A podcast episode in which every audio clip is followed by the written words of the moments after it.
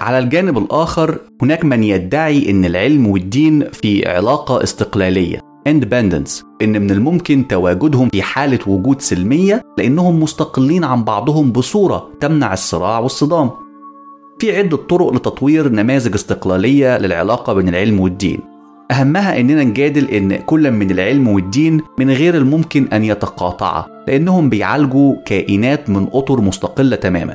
على سبيل المثال من الممكن إننا ندعي إن الدين بيهتم فقط بطبيعة الأمور الخارجة عن العالم الطبيعي supernatural.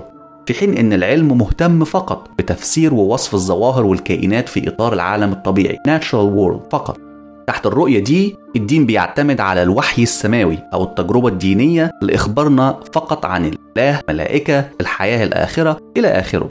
أما العلم بيعتمد على التجربة الحسية لإخبارنا عن طبيعة الكائنات والعالم المادي.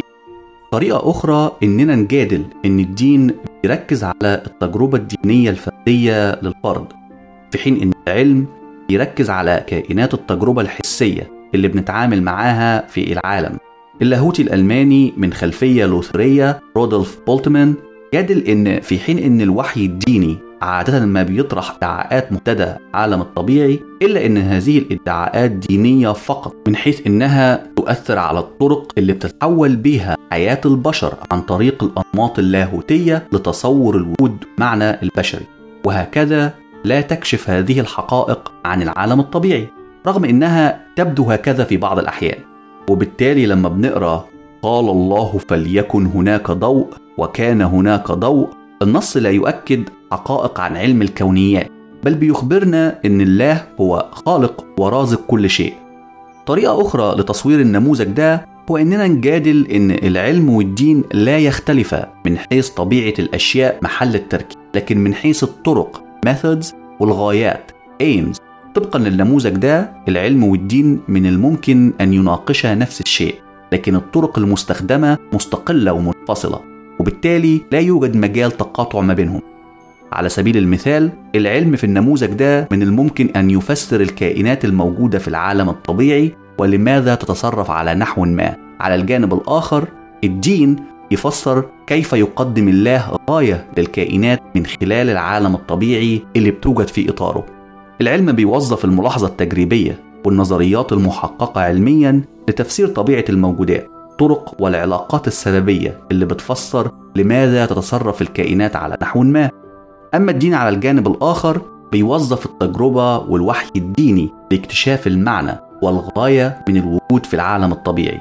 الرؤية دي دافع عنها عالم الأحياء التطورية التطورية الأمريكي ستيفن جاي جولد في كتاب صخور العصور Rocks of Ages نشره سنة 1999 وجادل إن العلم والدين بيمثلوا مصادر لتعاليم مستقلة السيادة. بحيث إن العلم بيغطي عالم الحقائق التجريبية جاوب عن أسئلة على غرار ما هي طبيعة الكون ولماذا يعمل بتلك الصورة. أما الدين على الجانب الآخر بيشمل أسئلة المعنى الغائية ultimate meaning والقيمة الأخلاقية moral value وضرب مثال بعملية الاستنساخ cloning.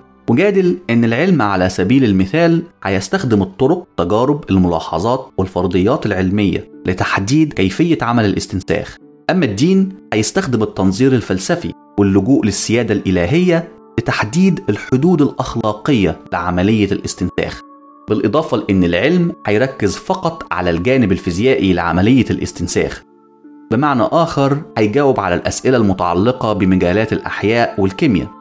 في حين أن الدين هيركز على الجوانب الأخلاقية والوجودية وبالتالي العلم والدين مجالين مستقلين غير متقاطعين بالنسبة لجولد. وأطلق على رؤيته دي مصطلح نوما لكن علشان نظريته تكون صحيحة لابد أن الادعاءين التاليين يكونوا صحيحين. واحد الدين لا يطرح أي ادعاءات طبيعية أو تجريبية عن العالم حتى وإن طرحت النصوص الدينية تلك الإدعاءات. اثنين العلم لا يطرح أي ادعاءات بخصوص ما وراء الطبيعة أو القيم الأخلاقية. لكن للأسف الادعاءين دول غير قابلين للتطبيق.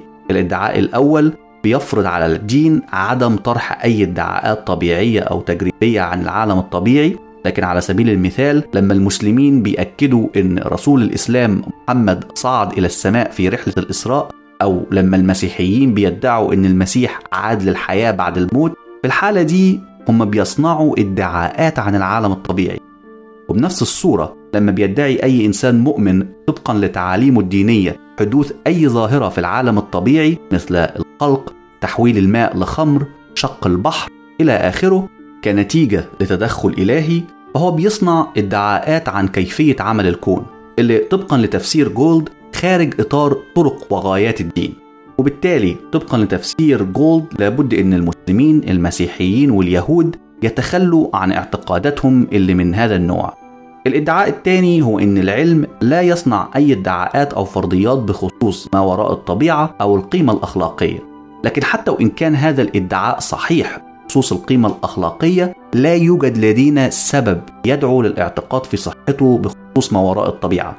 زي ما شفنا في الحلقات السابقة من سلسلة فلسفة الدين كتير من الجدليات المطروحة سواء لإثبات أو رفض وجود الله عادة ما بتبدأ من حقائق علمية نتيجة لملاحظاتنا التجريبية. على سبيل المثال لو اكتشفنا إن هناك نوع من الضبط الدقيق fine tuning في الكون أفضل طريقة لتفسيره هي اللجوء لكائن ذكي خارج حدود الطبيعة.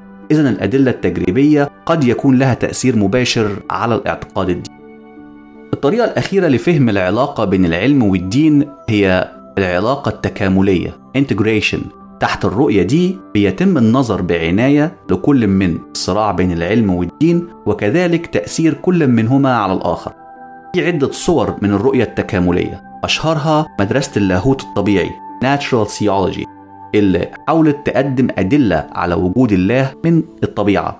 وزي ما شفنا في الحلقات السابقة من سلسلة فلسفة الدين الاكتشافات الأخيرة في علم الكونيات فيزياء الكم وفروع أخرى من العلم قدمت مادة جديدة لمنظري مدرسة اللاهوت الطبيعي لتطوير جدليات جديدة لإثبات وجود الله. قوامها الأساسي هي النتائج العلمية. سواء كانت الجدليات دي ناجحة أو صحيحة من عدمه مش موضوعنا هنا. لكن المهم هنا هو إن بالرغم من إن اللاهوت الطبيعي والعلوم الطبيعية لهما غايات أهداف طرق مختلفة إلا إن نتائج بحثهم قد تقود لنفس الكائن. على سبيل المثال زي ما شفنا في حلقة الحجة الكونية الثوابت الفيزيائية الكونية تم استخدامها في جدلية لإثبات وجود مصمم عاقل مدرك لذاته خالق للكون أو الله في المعتقدات الدينية. نموذج آخر من الرؤية التكاملية هو العمل المنهجي تجاه عملية توليف العلم والدين. فلسفة العملية process philosophy اللي ناقشناها في الحلقات السابقة عادة ما بترتبط بالرياضي الأمريكي ألفريد نورس وايت هيد والفيلسوف الأمريكي تشارلز هارتشورن كمثال لمدرسة فلسفية بتحاول بجدية دمج العلم والدين في منظومة ميتافيزيقية شاملة ومتسقة مع التطورات العلمية الأخيرة. بالنسبة لفلسفة العملية الصورة التقليدية الكلاسيكية عن طبيعة الكائنات الثابتة الغير متغيرة تم استبدالها بأحداث ديناميكية بتتبع مسار تطوري. الفكرة الجوهرية في فلسفة العملية هو إن كل شيء موجود ممثل بعملية. بروسيس الفكرة اللي بتمتد أيضا لمفهوم الكائن كامل الكمال الله اللي بيعد أيضا عملية تحت نفس النظرية.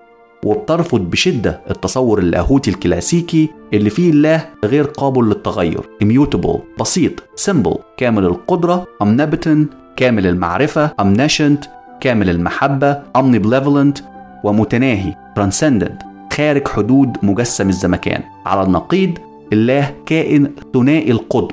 تايبولر بمعنى إنه بيحتوي على طبيعة بدائية primordial اللي بتنظم الكون وطبيعة لاحقة consequent بتتفاعل مع العالم الطبيعي تغير بشكل دائم معه.